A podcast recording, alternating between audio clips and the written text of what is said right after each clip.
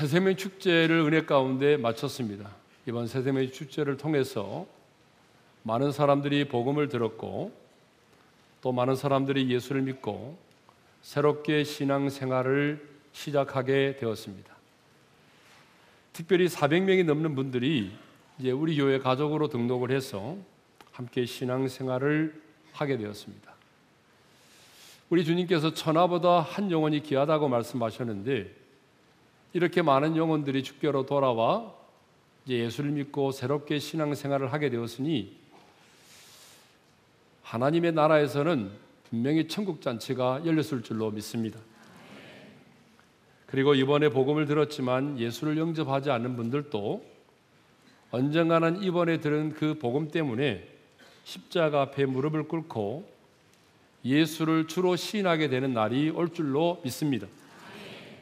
자, 오늘은 예수를 믿으면 어떤 일이 일어나는지, 예수를 믿는다는 것은 과연 무엇인지에 대해서 한번 생각해 보도록 하겠습니다. 여러분, 예수를 믿는다는 것은 주님과 관계가 맺어지는 것을 말합니다. 그런데 많은 사람들이요, 예수를 믿는 것을 교회를 다니는 것으로만 생각을 하고 있습니다. 물론 맞습니다, 여러분. 예수를 믿으면 당연히 교회를 다니죠. 뭐 예수를 믿는다고 말하면서도 교회를 다니지 않은 사람을 본 적이 있습니까? 예배를 드릴 수 없는 특별한 상황 가운데 있는 사람이면 몰라도 예수를 믿는 사람은 모두 교회를 다닙니다. 그러나 엄밀하게 말하면 예수를 믿는다는 것은 교회를 다니는 것이 아닙니다. 왜냐하면 예수님과 관계가 맺어져 있지 않고도 얼마든지 종교적인 습관을 따라서 교회를 다닐 수 있기 때문에 그렇습니다. 예수를 믿는다는 것은 주님과 관계가 맺어지는 것을 말합니다. 그래서 성경은요, 죄인이 회개하고 돌아와서 예수를 믿게 된 그 상태를 다양한 관계로 표현하고 있습니다. 뭐 예를 들면 아버지와 아들의 관계, 종과 주인의 관계, 목자와 양의 관계, 친구의 관계, 신랑과 신부의 관계로 표현하고 있습니다. 그런데 왜 예수를 믿는 것을 이렇게 하나님과의 관계로 표현하고 있을까요? 그것은 관계는요, 관념이 아니라 실제이기 때문에 그렇습니다. 관계는요, 아주 실제적이고 구체적입니다. 여러분, 부모와 자식의 관계, 또 부부의 관계, 친구의 관계, 얼마나 구체적이고 얼마나 실제적입니까? 뭐 실제로 만나서 대화를 나누기도 하고, 실제로 음식을 함께 만들어 먹기도 하고, 함께 잠을 자기도 하죠. 자녀가 늦게 들어오게 되면 혹시 무슨 일이 생기지 않았나라는 염려 때문에 전화를 걸어서 어디 있느냐고 묻기도 하고 언제 들어올 거냐라고 확인도 하죠. 카페에서 친구를 만나면 커피를 마시면서 시간 가는 줄 모르고 수다를 떨기도 하죠. 축하하고 기뻐할 일이 있으면 함께 기뻐하고 슬픈 일이 있으면 함께 눈물을 흘리며 슬퍼하기도 합니다. 마음속의 근심과 염려도 함께 나누고요. 그리고 구체적으로 도움이 필요하면 도움을 요청하기도 합니다. 자, 이렇게 관계는 실제적입니다. 우리는 한 번도 만나본 적도 없고 대화를 나눠본 적도 없는 사람을 아버지라고 친구라고 부르지 않습니다. 최근에는 VR, 컴퓨터로 만들어 놓은 가상의 세계에서 뭐 실제와 같은 그런 체험을 하기도 합니다. 그런데 우리가 예수를 믿음으로 맺어지는 주님과의 관계는요, 가상 공간에서 이루어지는 허구가 아닙니다. 우리 주님과의 관계는 실제입니다. 왜냐하면 내가 예수를 믿고 영접하는 순간에 그 주님이 바로 내 안에 거하고 계시기 때문이죠. 그러니까 여러분, 예수를 믿는다는 것은 교회를 다니는 것이 아니라 주님과 내가 관계가 맺어지는 것을 말합니다. 그리고 그 관계는 관념이 아니라 실제다라고 하는 거죠. 그러니까 정말 여러분이 예수를 믿고 영접했다면 여러분은 주님과 관계가 맺어진 사람들입니다. 그래서 오늘부터는요, 우리가 예수를 믿음으로 말미암아 맺어진 그 주님과의 관계가 어떤 것인지 그 관계들에 대해서 나누기를 원합니다. 자, 우리가 예수를 믿고 영접하면 가장 먼저 하나님이 나의 아빠, 아버지가 되어주시고 나는 그분의 자녀가 되는 것입니다. 그래서 예수님은 요한복음 1장 12절에서 이렇게 말씀하셨어요. 다 같이 읽겠습니다. 영접하는 자, 곧 그 이름을 믿는 자들에게는 하나님의 자녀가 되는 권세를 주셨으니, 우리가 예수를 믿기 전까지는 하나님과 어떤 관계에 있었나요? 허물과 죄로 죽었던 관계에 있었고, 그 죄로 말미암아 하나님과 원수된 관계에 있었고, 하나님과 원수된 관계에 있었기 때문에 본질적으로 하나님의 진노를 피할 수 없는 본질상 진노의 자녀들이었습니다. 이런 관계에 있었습니다. 그런데 이런 우리가 예수 그리스도를 믿음으로 말미암아 이제는 죄를 사함받고 하나님의 자녀가 된 것입니다. 그래서 이 세상을 창조하신 창조주 하나님을 나의 아빠, 아버지라고 부를 수 있게 된 것이고 우리는 그분의 자녀가 된 것입니다. 그런데 여러분, 이것은 결코 우리 인간의 행위에 의해서 되어진 일이 결코 아닙니다. 뭐 여러분이 남보다도 선한 일을 많이 하고 공로를 많이 쌓았기 때문에 되어진 것이 아니고 내가 남보다 더 양심대로 살았기 때문에 되어진 것이 아닙니다. 나의 죄를 대신하여 십자가에 달려 죽으시고 부활하신 그 예수 그리스도를 믿고 영접했기 때문에 여러분, 우리가 법적으로 하나님의 자녀가 된 것입니다. 성경을 보십시오. 누가 천지 만물을 창조하신 하나님을 아빠, 아버지라고 부른 적이 있습니까? 누가 그렇게 하나님을 아빠, 아버지라고 불렀습니까? 여러분, 성경에 나오는 이스라엘 백성들을 출애굽시킨 위대한 지도자인 모세도 하나님을 아빠, 아버지라고 부른 적이 없어요. 믿음의 조상 아브라함도 하나님을 향해서 아빠라고 부른 적이 없어요. 하나님의 마음에 합한 자였던 다윗도 하나님을 향해서 아빠, 아버지라고 불러본 적이 없습니다. 오직 하나님을 향해서 아빠, 아버지라고 부를 수 있었던 분은 독생자 예수 그리스도 한 분밖에는 없습니다. 그래서 하나님의 아들 예수 그리스도는요, 겟세마네 동산에서 기도하실 때에도 이렇게 기도하셨어요. 다 같이 읽습니다. 아빠, 아버지여, 아버지께서는 모든 것이 가능하오니 이 잔을 내게서 옮기시옵소서. 그러나 나의 원대로 맛이 없고 아버지의 원대로 하옵소서. 우리 예수님은 겟세마네 동산에 기도하실 때 분명히 하나님을 향해서 뭐라고 말씀하셨어요? 아빠, 아버지라고 말씀하셨어요. 십자가에 달려 죽으실 때도 이렇게 기도하셨거든요. 다 같이요. 아버지, 저들을 사하여 주옵소서. 이렇게 하나님의 아들 예수 그리스도만이 하나님을 향해서 아빠, 아버지라고 부를 수 있었습니다. 그런데 오늘 저와 여러분이 하나님의 자녀가 돼서 이 우주 만물을 창조하신 하나님을 향해서 아빠, 아버지라고 부를 수 있게 된 것입니다. 그러면 어떻게 저와 여러분이 하나님을 아빠, 아버지라고 부를 수 있게 되었나요? 그것은 종의 영을 받지 않고 양자의 영을 받았기 때문이라는 거예요. 오늘 보면 15절이 그걸 말해주고 있잖아요. 자, 15절의 말씀을 읽겠습니다. 시작. 너희는 다시 무서워하는 종의 영을 받지 아니하고 양자의 영을 받았으므로 우리가 아빠, 아버지라고 부르짖느니라. 우리가 종의 영을 받지 아니하고 양자의 영을 받았기 때문에 하나님을 아빠, 아버지라고 부를 수 있게 되었다는 거죠. 그러면 여기 15절에 보게 되면 종의 영이 나오고 양자의 영이 나오는데요. 종의 영이란 무엇을 의미하죠? 본문에 보니까 이렇게 되어 있습니다. 무서워하는 종의 영이라고 되어 있어요. 이 무서워한다라고 하는 말은 원문을 보니까 두려움으로 이끄는 두려움을 초래하는 걸 의미해요. 그러니까 종의 영이라고 하는 것은 두려움의 영을 말하는 거예요. 딱 한마디로 말하면 여기 나오는 무서워하는 종의 영은 두려움의 영을 말하는 겁니다.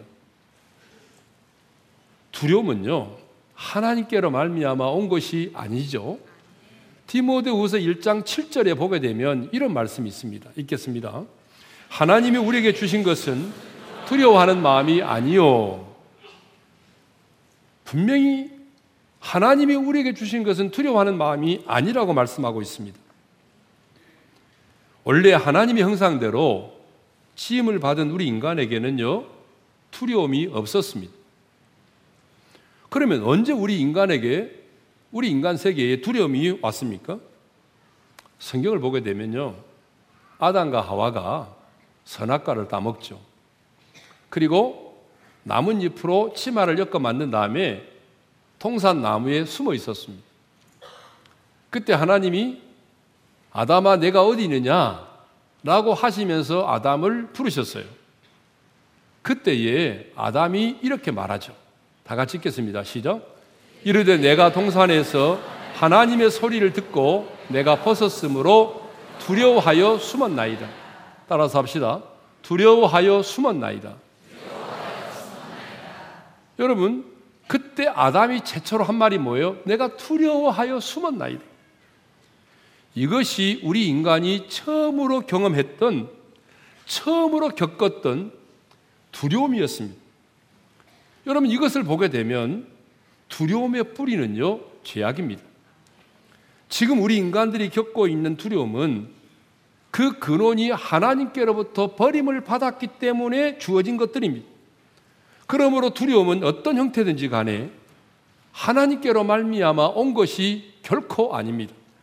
그런데 우리는 그 두려움의 영인 종의 영을 받지 아니하고 양자의 영을 받아서 하나님을 아빠, 아버지라고 부르게 되었다는 거죠. 만일 저와 여러분이 양자의 영을 받지 않고 무서워하는 그 종의 영, 두려움의 영을 받았다고 한다면 지금 우리가 여러분 하나님 앞에서 사시나무 떨듯이 지금 덜덜덜덜 떨고 있을 수밖에 없을 것입니다. 그런데 우리는 종의 영을 받지 아니하고 양자의 영을 받았습니다. 그러면 여러분, 양자의 영은 무엇을 말할까요? 양자의 영은요, 우리를 하나님의 자녀로 만들어주는 영을 말합니다.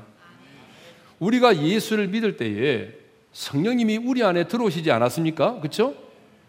여러분, 우리 안에 성령님이 계시지 않는다면 여러분은 하나님의 사람이 아니에요. 바울이 뭐라고 말했습니까? 누구든지 그리스도의 영, 성령님이 계시지 않으면 그리스도의 사람이 아니라고 했잖아요. 그러니까 여러분 안에 성령님이 계시지 않는다면 여러분은 종교인일 뿐이지 그리스도의 사람이 아니에요. 자, 여러분 안에 하나님의 영, 그리스도의 영, 성령님이 계심을 믿습니까? 예.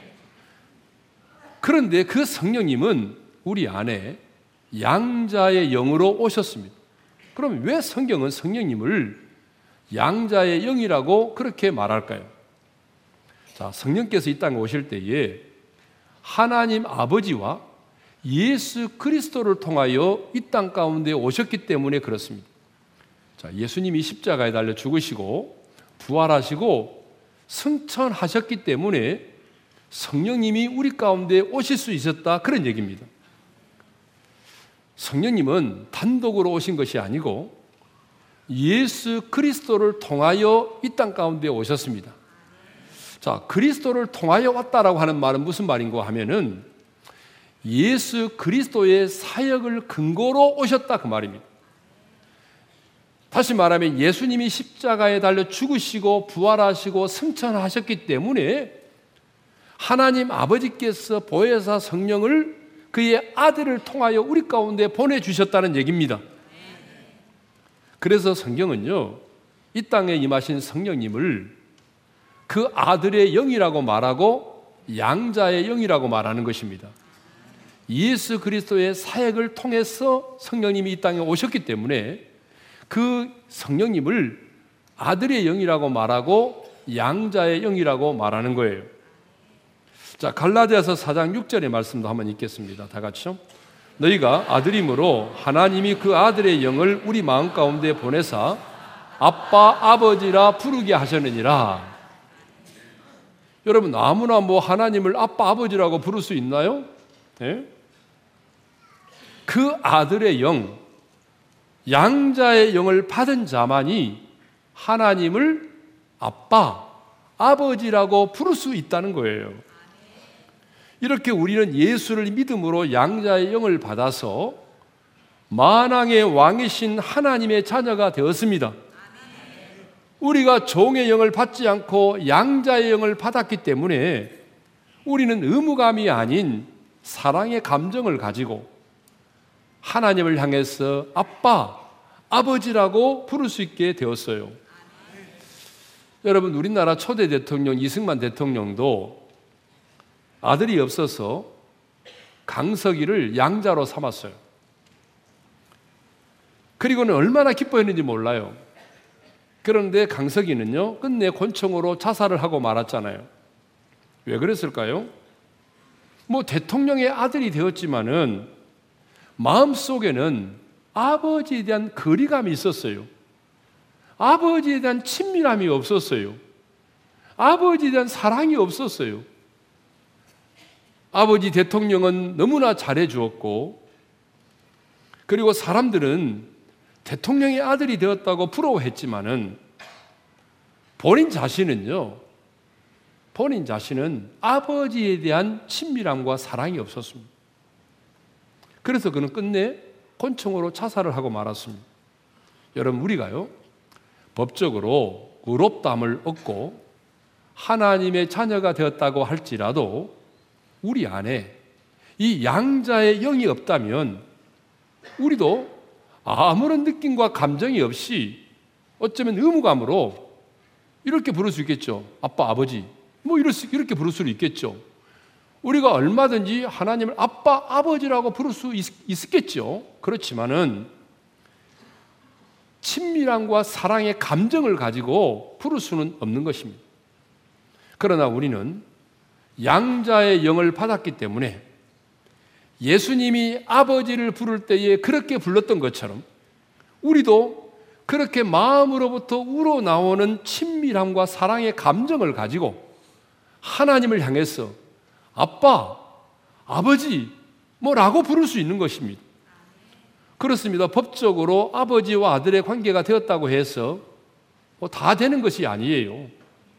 내 안에 아버지를 보고 싶기도 하고 아버지를 사랑하고 싶고 또 아버지를 의지하고 싶고 아버지를 아빠, 아버지라고 부르고 싶은 마음이 있어야만 되는 거예요. 아니, 법적으로는 분명히 우리 아빠인데 뭐 아버지 보고 싶은 마음도 없고 사랑하고 싶은 마음도 없고 의지하고 싶은 마음도 없고 여러분 아빠라고 부르고 싶은 마음도 없다면 여러분 얼마나 불행합니까? 예? 그런데 우리는 하나님을 향해서 지금 하나님의 아들 예수 그리스도가 불렀던 것처럼 아빠, 아버지라고 부를 수 있게 됐어요. 그런데 그것을 누가 하셨습니까? 성령님이 하신 것입니다. 성령님이 내 안에 양자의 영으로 아들의 영으로 오셔서 법적인 관계를 뛰어넘어서 하나님을 아빠, 아버지라고 부를 수 있게 하신 것입니다. 그러므로 이제 예수를 믿음으로 양자의 영을 받아서 하나님의 자녀가 된 우리는 예수님처럼 하나님을 아빠, 아버지라고 부를 수 있어야 합니다. 여기서 아빠는 뭐죠? 하나님을 친근하게 부를 때 사용되는 호칭이 아빠예요. 원래 성경 원문에는요, 아람어로 아바라고 되어 있어요. 그런데 이 아바라는 표현이 우리말 아빠처럼 아버지에 대한 친근한 호칭으로 사용되고 있기 때문에 우리말 성경에서도 그냥 아빠라고 그렇게 번역을 한 것입니다. 자녀 입장에서 보게 되면 아버지라는 말보다는 아빠라고 하는 말이 더 친근하게 다가옵니다. 그래서는 요즘에 결혼한 아들도 시집간 딸도 어때요? 다 아빠라고 부르잖아요. 나이가 들어도 아빠라고 부르지 아버님 이렇게 막 부르지 않잖아요. 예전에 제가 미국 투어를 좀 할 때 그 버스 안에 초등학교 4학년짜리가 있었어요. 이 초등학교 4학년짜리가 자기 아빠를 부를 때요, 아빠라고 전혀 부르지 않아요. 항상 이렇게 불렀어요. 아버님 이렇게 불렀어요. 아니, 초등학교 4학년짜리가 아빠를 부를 때 아빠라고 부르지 않고 이제 언제든지 아버님, 아버님 내리시죠 이렇게 불러요. 여러분, 그때 제가 보면서 그 모습을 보면서요 정말 어색하고 이상했어요. 아니 징그러웠어요. 예. 이 초등학교 4학년짜리가 아버님 이렇게 말하니까 예, 너무 어색하더라고요. 저는 세월이 흘러도 저희 자녀들이 예, 아빠 이렇게 불러주기를 원합니다. 예. 여러분 아멘 안 해도 상관없습니다. 그런데 오늘 저와 여러분이 양자 영을 받아서 우리 예수님처럼 하나님을 아빠, 아버지라고 부를 수 있게 되었습니다. 이것이 바로 하나님의 자녀된 저와 여러분이 누릴 수 있는 너무나 놀라운 특권입니다. 이 세상의 어떤 종교가 자신들이 믿는 신을 향하여 아빠, 아버지라고 부르던가요?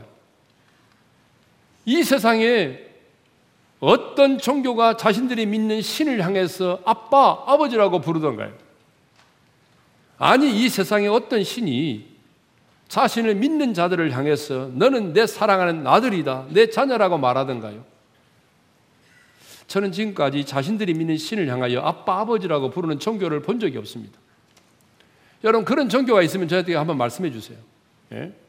왜냐하면 그들이 믿는 신은요, 언제나 두려움의 대상이기 때문에 그렇습니다. 언제나 그들이 믿는 신은 두려움의 대상이에요. 두려움의 대상인데 어찌 그들이 여러분 자기가 믿는 신을 향해서 아빠, 아버지라고 말할 수 있나요? 없습니다. 그러나 오늘 저와 여러분은 당당하게 이 세상을 창조하신 전능하신 하나님을 향해서 아빠, 아버지라고 부를 수 있게 되었습니다. 이것은 하나님의 자녀된 우리가 누릴 수 있는 놀라운 은혜요 영광스러운 특권인 것입니다. 그러므로 여러분 이 영광스러운 특권을 누리며 살아가시기를 바랍니다. 더 이상 고아처럼 살지 말고 매일 매 순간 하늘 아버지를 아빠 아버지라고 부르면서 아버지의 얼굴을 구하며 아빠 아버지의 그 사랑의 품에 안겨서 살아가십시오. 여러분, 우리가 부르는 찬양 중에 이런 게 있어요. 아빠 아버지, 아빠 아버지, 나를 안으시고 바라보시는 아빠 아버지가 있습니다. 우리 반주 없이 한번 불러보겠습니다. 아빠 아버지, 아빠 아버지, 나를 안으시고 바라보시는 아빠 아버지, 아빠 아버지, 아빠 아버지, 나를 도우시고 힘주시는 아버지. 여러분, 아무나 하나님을 향해서 아빠, 아버지라고 부를 수 있는 게 아니에요. 우리가 매일 매순간 하나님을 향해서 아빠, 아버지라고 부를 수 있는 게 얼마나 영광스러운 특권인지 몰라요. 부모로부터 버림을 받은 고아가요, 고아원에 지내면서 자기 또래의 아이들이 자기 엄마 아빠를 보면서 엄마 아빠라고 부르는 그 목소리를 들으면서 그 아이는 화장실에 들어가서 울었다는 얘기가 있잖아요. 나도 좀 엄마 아빠를 부르고 싶다.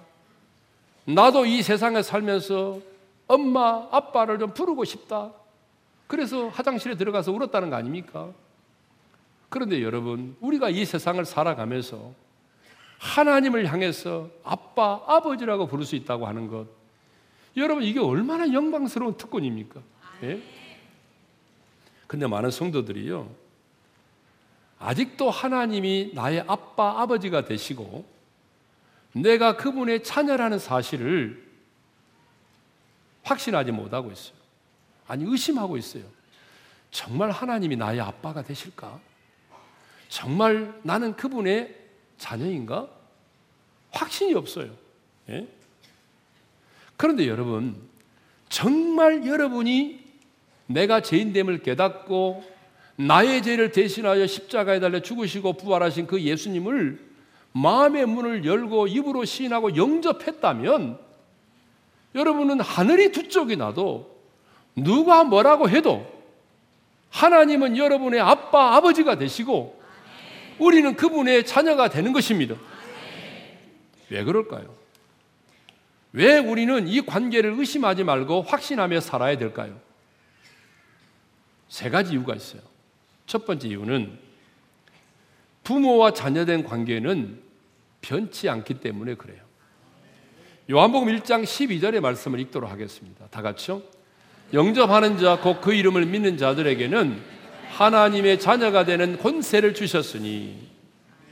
여러분, 이 말씀을 잘 보세요. 예수님께서 이 말씀을 하셨는데, 예수님께서 이렇게 말씀하십니까? 그래, 먼 훗날에, 미래에 네가 천국에 들어가면 내가 하나님의 자녀가 되는 권세를 허락해 줄 것이다. 그게 아니죠. 먼 훗날에 주실 것이다가 아니에요.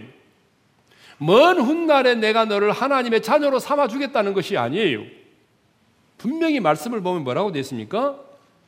영접하는 자, 곧 그 이름을 믿는 자들에게는 지금 바로 이 순간 하나님의 자녀가 되는 권세를 주셨다는 거예요. 주실 것이라가 아니고 이미 주셨다는 것입니다. 그러므로 오늘이라고 하는 삶의 현장에서 내가 쓰러지고 넘어졌어도, 그리고 내 삶에 모순이 있어도, 아니 내 인생 가운데 끊어버리지 못한 어떤 옛사람의 습성이 남아있을지라도, 아니 내가 사업에 실패했을지라도, 아니 결혼 생활에 실패했을지라도, 경제적인 어려움 가운데 있을지라도, 진급하지 못했을지라도, 내가 질병의 고통 가운데 있을지라도, 아니 내가 중환자실에서 산소호흡기를 꽂고 있을지라도, 정말 여러분이 예수를 믿고 영접했다면 여러분은 하나님의 자녀입니다. 그리고 하나님은 여러분의 아빠, 아버지가 되십니다. 하늘이 두 쪽이 나도, 하늘이 두 쪽이 나도 하나님은 나의 아빠이시고 우리는 그분의 자녀가 되는 것입니다. 그러므로 정말 여러분이 예수를 믿음으로 말미암아 양자의 영을 받아서 거듭난 성도라면 분명한 확신을 가지고 살아야 됩니다. 하나님은 나의 아빠, 나의 아버지가 되신다. 그리고 누가 뭐라고 해도 나는 하나님의 자녀다. 여러분, 이 확신을 가지고 살아가시기를 바랍니다. 이 신분의 변화는 영원히 변치 않습니다. 이 신분의 변화는 취소되지 않아요. 잠시 동안의 실패가 자녀와 아버지와의 관계를 끊어놓을 수 없는 것처럼, 여러분 우리가 이 세상을 살아가면서 경험하는 어떤 인생의 환난도, 어떤 인생의 고난도, 어떤 실패도, 어떤 아픔도, 어떤 눈물도 나와 아버지의 관계를 끊어놓을 수는 없는 것입니다. 여러분, 누가복음 15장에 나오는 그 탕자의 비유를 잘 생각해 보십시오. 여러분, 그 비유가 우리에게 무엇을 보여줍니까? 탕자와 아버지의 관계가 어떤 것인가를 우리에게 보여주지 않습니까? 자, 아들이 아버지의 재산을 달라 하여 먼 나라로 가서 허랑방탕을 했습니다. 이제는 이 탕자가 아버지께로 돌아옵니다. 그런데 아버지는요, 그렇게 냄새나고 추한 모습으로 돌아오는 아들을 박대하지 않았습니다. 아들은 품꾼의 하나로 써달라고 돌아왔지만 아버지는 품꾼의 하나가 아닌 예전처럼 동일한 아들로 그 아들을 품에 안아주셨습니다. 그리고 제일 좋은 옷을 입히고 손에 가락지를 끼우게 하고 신발을 신겼습니다. 여러분, 이것은 무엇을 말합니까? 옷을 입혔다는 것은 신분을 말하는 것입니다. 아들의 신분을 회복시켜 주셨다는 거예요. 가락지를 끼워줬다는 게 뭐랍니까? 이게 권위와 권세를 말하는 거예요. 아들로서의 권위와 권세를 회복시켜 주셨다는 거예요. 신발은 자유를 말하잖아요. 아들로서의 자유를 회복해 주셨다는 거 아닙니까? 그렇습니다. 아들로서의 신분은 변하지 않습니다. 그러므로 하나님 아버지와 자녀된 우리 관계 역시 변치 않습니다. 두 번째 이유입니다. 두 번째 이유는 다시 무서워하는 종의 영을 받지 않았기 때문입니다. 자, 본문 15절에 이런 말씀이 있잖아요. 너희는 다시 무서워하는 종의 영을 받지 아니하고 라는 말씀이 있습니다. 여기서 중요한 말이 어떤 단어죠? 다시라는 말입니다. 이 말은 우리가 과거에는 무서워하는 종의 영의 지배를 받고 있었음을 말하죠. 그런데 이제는 양자의 영을 받았으므로 다시 무서워하는 종의 영으로 돌아가지 못한다, 그런 얘기입니다. 양자의 영을 받아서 하나님의 자녀된 우리는 다시 종의 영으로 돌아갈 수가 없습니다. 다시 마귀에게로 돌아갈 수가 없습니다. 여러분이 연약하여 넘어졌을지라도 한 번 양자의 영을 받아서 하나님의 자녀된 자는 영원히 하나님을 아빠, 아버지라고 부르게 된다, 그 얘기죠. 그래서 사도 요한은요, 요한일서 3장 1절에서 보라, 아버지께서 어떠한 사랑을 우리에게 베푸사 하나님의 자녀라 일컬음을 얻게 하셨는가 라고 말하면서 그 다음 2절에서 이렇게 말하고 있습니다. 읽겠습니다. 우리가 지금은 하나님의 자녀라. 다시 한번 읽겠습니다. 시작. 우리가 지금은 하나님의 자녀라. 중요한 것은 지금 내가 하나님의 자녀라는 사실입니다. 지금 내가 허우적거리는 인생을 살고 있고 내 모습이 하나님의 자녀답게 보이지 않을지라도 내 느낌과 내 감정과는 상관없이 여전히 변함없이 나는 지금 하나님의 자녀라는 사실입니다. 왜냐하면 양자의 영을 받은 자는 다시 무서워하는 종의 영을 받지 않기 때문에 그렇습니다. 셋째로, 세 번째 이유입니다. 성령께서 친히 증언하시기 때문이죠. 자, 16절의 말씀을 읽겠습니다. 다 같이요. 성령이 친히 우리 영과 더불어 우리가 하나님의 자녀인 것을 증언하시나니, 누구든지 예수를 믿으면 성령께서 우리 안에 거하시게 됩니다. 그런데 우리 안에 계신 성령께서 내 안에 있는 내 영과 더불어서 내가 양자의 영을 받아서 하나님의 자녀인 것을 증언하고 계신다는 것입니다. 그렇습니다. 내 안에 계신 성령께서 내 안에 있는 내 영과 더불어서 하나님이 나의 아빠, 아버지가 되시고 내가 하나님의 자녀라는 사실을 증언하십니다. 그러니까 내 안에 계신 성령님이 증인이시다, 그 말이에요. 사람이 증인이 아니에요. 내 부모가 증인이 아니에요. 여기 서 있는 목사가 증인이 아니라 바로 우리 안에 계신 성령님이 여러분 그 관계의 증인이다, 그 말입니다. 그래서 내 안에 계신 성령께서 내 영과 더불어 말씀하십니다. 사랑하는 아들아, 너는 나의 기뻐하는 아들이다.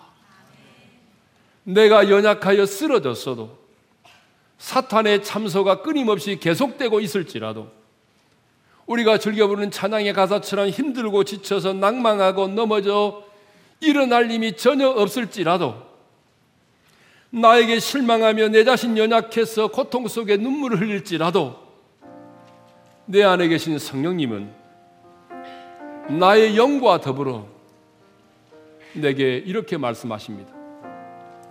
사랑한다 아들아, 사랑한다 내 딸아, 너는 내 사랑하는 아들이다. 너는 내 사랑하는 딸이라. 오늘날 내가 너를 낳았노라. 그러므로 우리는 하나님이 나의 아빠이시고 내가 그분의 자녀라고 하는 확신을 가지고 당당하게 이 세상을 살아가셔야 됩니다. 젊은이들이 쓰는 말 가운데 쪽팔리다는 말이 있습니다. 저는 우리 오륜의 성도들이 이 세상을 살아가면서 쪽팔리게 살지 않기를 바랍니다. 하나님의 자녀로서 당당하게 이 세상을 살아가실 수 있기를 바랍니다. 오늘 이 시간에 좀 우리 일어나서 한번 찬양하고 싶습니다. 다리 아프신 분은 그냥 앉아 계시지만 그렇지 않은 분은 다 같이 일어나셔서 힘들고 지쳐 낭망하고 넘어져 일어날 힘 전혀 없을 때 찬양하십시다. 힘들고 지쳐 낭망하고 넘어져 일어날 힘 전혀 없을 때에 조용히 알아와 손잡아 주시며 나에게 말씀하시네. 나에게 실망하며 내 자신 연약해 고통 속에 눈물 흘릴 때에 못자국 난 그 손길 눈물 닦아주시며 나에게 말씀하시네. 우리 손을 들고 너는 내 아들이라 오늘날 내가 너를 낳도다 너는 내 아들이라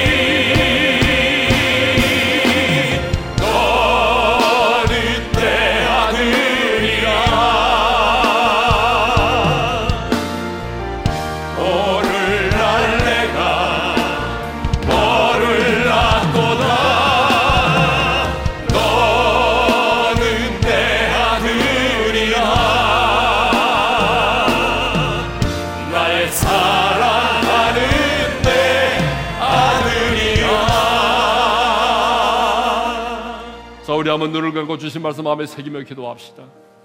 여러분, 예수를 믿는다는 것을 교회를 다니는 것이 아니에요. 예수를 믿는다는 것은 내가 주님과 관계가 맺어지는 겁니다. 어떤 관계가 맺어졌습니까?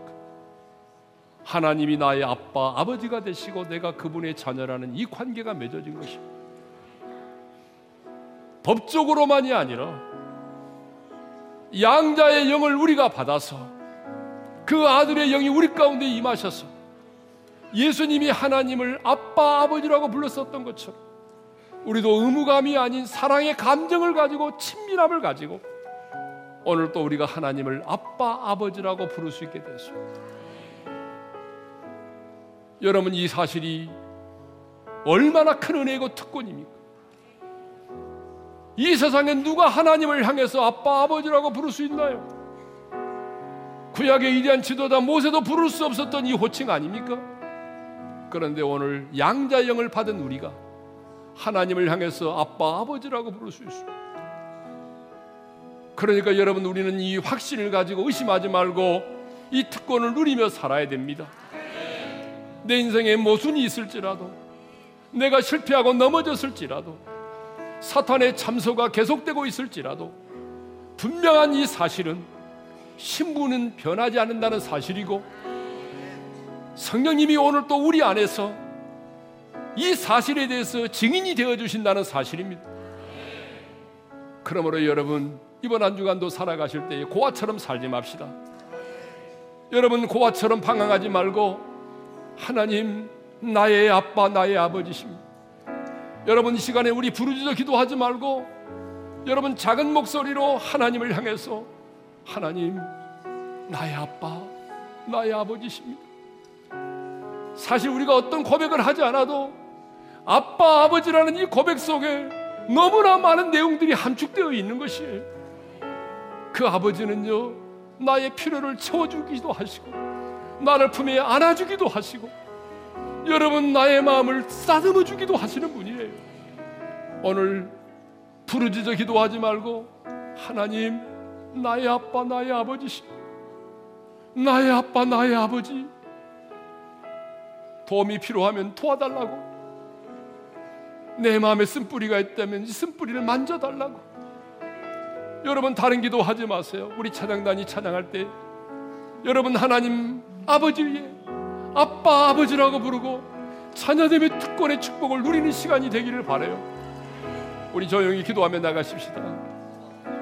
하나님, 이 세상을 만드신 창조주 하나님, 나의 아빠, 나의 아버지십니다. 종의 영이 아닌 양자의 영을 내게 허락해 주시옵소서. 하나님을 향해서 아빠, 아버지라고 부를 수 있게 해주시니 감사합니다. 하나님 나의 아빠이십니다. 나의 아버지십니다. 나의 아빠, 나의 아버지십니다. 오늘 나의 필요를 채워주시고 나를 도와주시고 나를 보호해주시고 하나님의 자녀로서 당당하게 살기를 원합니다. 내 비록 내 인생에 모순이 있고 내가 슬피하고 넘어졌을지라도 변함없이 하나님은 나의 아빠이시고 나의 아버지시고 나는 당신의 아들이고 딸임을 고백합니다. 주님 감사합니다. 아버지, 아바, 아버지, 나를 도우시고 힘주시는 아버지. 하늘에 계신 아빠, 나의 아버지,